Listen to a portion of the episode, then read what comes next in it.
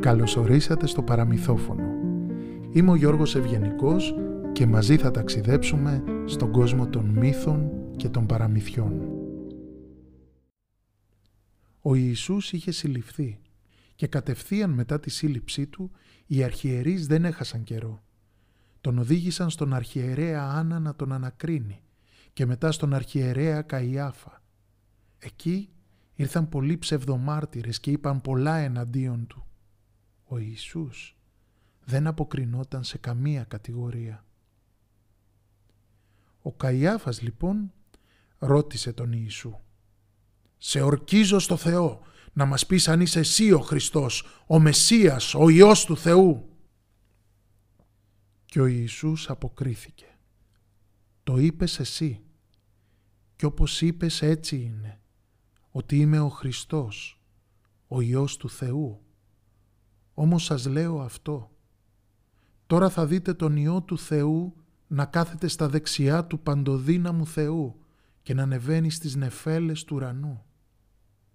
Τότε ο Καϊάφας εξοργίστηκε, έσχισε τα ημάτια του και φώναξε. «Βλαστημία! Τι μας χρειάζονται πλέον οι μάρτυρες, όλοι σας το ακούσατε» και όλοι μαζί συμφώνησαν να τον καταδικάσουν σε θάνατο. Έτσι αποφάσισαν να τον στείλουν στο Ρωμαίο δικαστή Πιλάτο. Λίγο παραπέρα, μαζί με τους υπηρέτες, καθόταν ο μαθητής του Ιησού ο Πέτρος. Τρεις φορές τον αναγνώρισαν οι άνθρωποι και ο Πέτρος τρεις φορές αρνήθηκε το δάσκαλό του. Και την τελευταία, πριν ακόμη προλάβει να τελειώσει τη φράση του, λάλησε ο πετινός. Και ο Ιησούς έστρεψε το βλέμμα του πάνω στο μαθητή του. Και ο Πέτρος θυμήθηκε. Θυμήθηκε αυτά που του είχε πει ο δάσκαλός του, ότι πριν ο πετινός λαλήσει δύο φορές, εκείνος τρεις θα τον αρνηθεί. Ο ένας μαθητής προδίδει. Ο Πέτρος αρνείται το δάσκαλό του. Οι μαθητές είναι σε σύγχυση αμφιβάλλουν, μαλώνουν μεταξύ τους. Μπροστά στις δυσκολίες, στα εμπόδια, μπροστά στον κίνδυνο, η πίστη χάνεται. Όταν πήγανε τον Ιησού στον Πιλάτο, πολλής λαός είχε μαζευτεί εκεί και φώναζε κατά του Ιησού. Ο Πιλάτος πήρε τον Ιησού μόνο του και τον ρώτησε. «Λοιπόν, είσαι βασιλιάς» και ο Ιησούς αποκρίθηκε. Η βασιλεία μου δεν προέρχεται από τον κόσμο αυτόν. Αν ήταν έτσι, οι στρατιώτες μου θα έκαναν αγώνα να μην παραδοθώ στα χέρια των Ιουδαίων. Η δική μου βασιλική εξουσία δεν προέρχεται από αυτόν εδώ τον κόσμο, ούτε από τη δύναμη των όπλων. Όπως εσύ το είπες, είμαι βασιλιάς.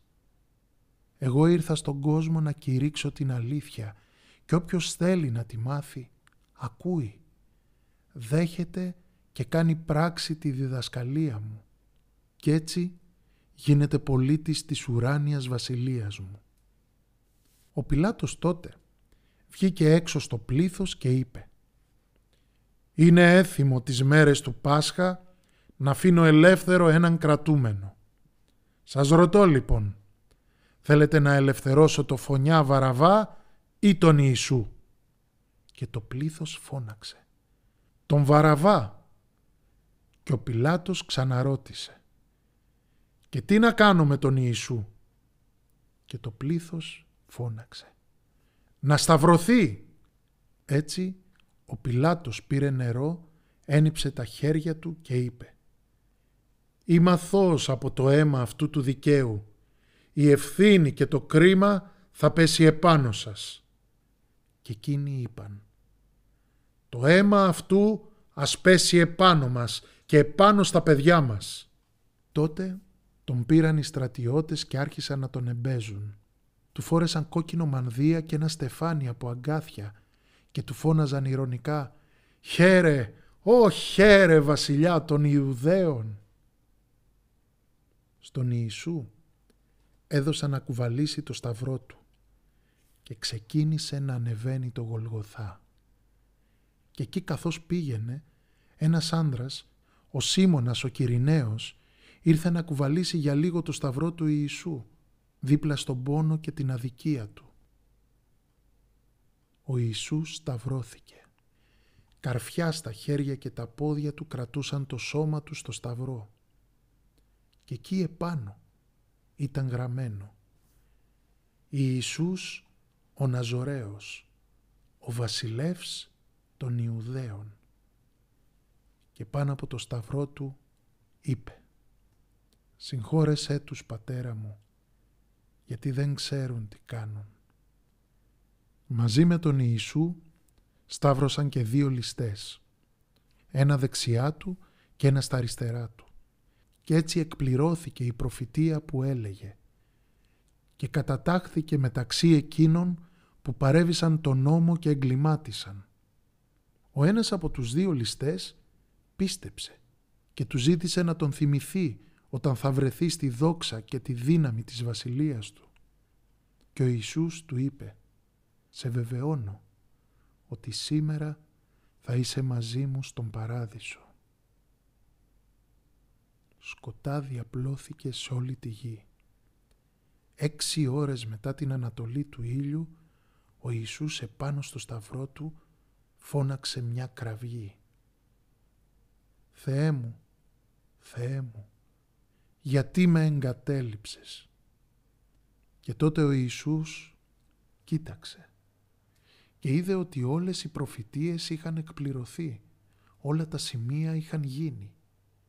Και για να επαληθεύσει τη γραφή μέχρι το τέλος, είπε «Διψώ». Οι στρατιώτες του έδωσαν ένα σφουγγάρι βουτυγμένο στο ξύδι και εκείνος έβγαλε μια μεγάλη κραυγή. «Πατέρα, σε σένα αφήνω το πνεύμα μου». Και εκείνη την ώρα ο ουρανός σκοτίνιασε. Η γη άρχισε να σύεται στη θέμελα. Ένα βουητό ακούστηκε. Ο ναός κόπηκε στα δύο και οι πέτρες σχίστηκαν. Και η πνοή του Ιησού έσβησε.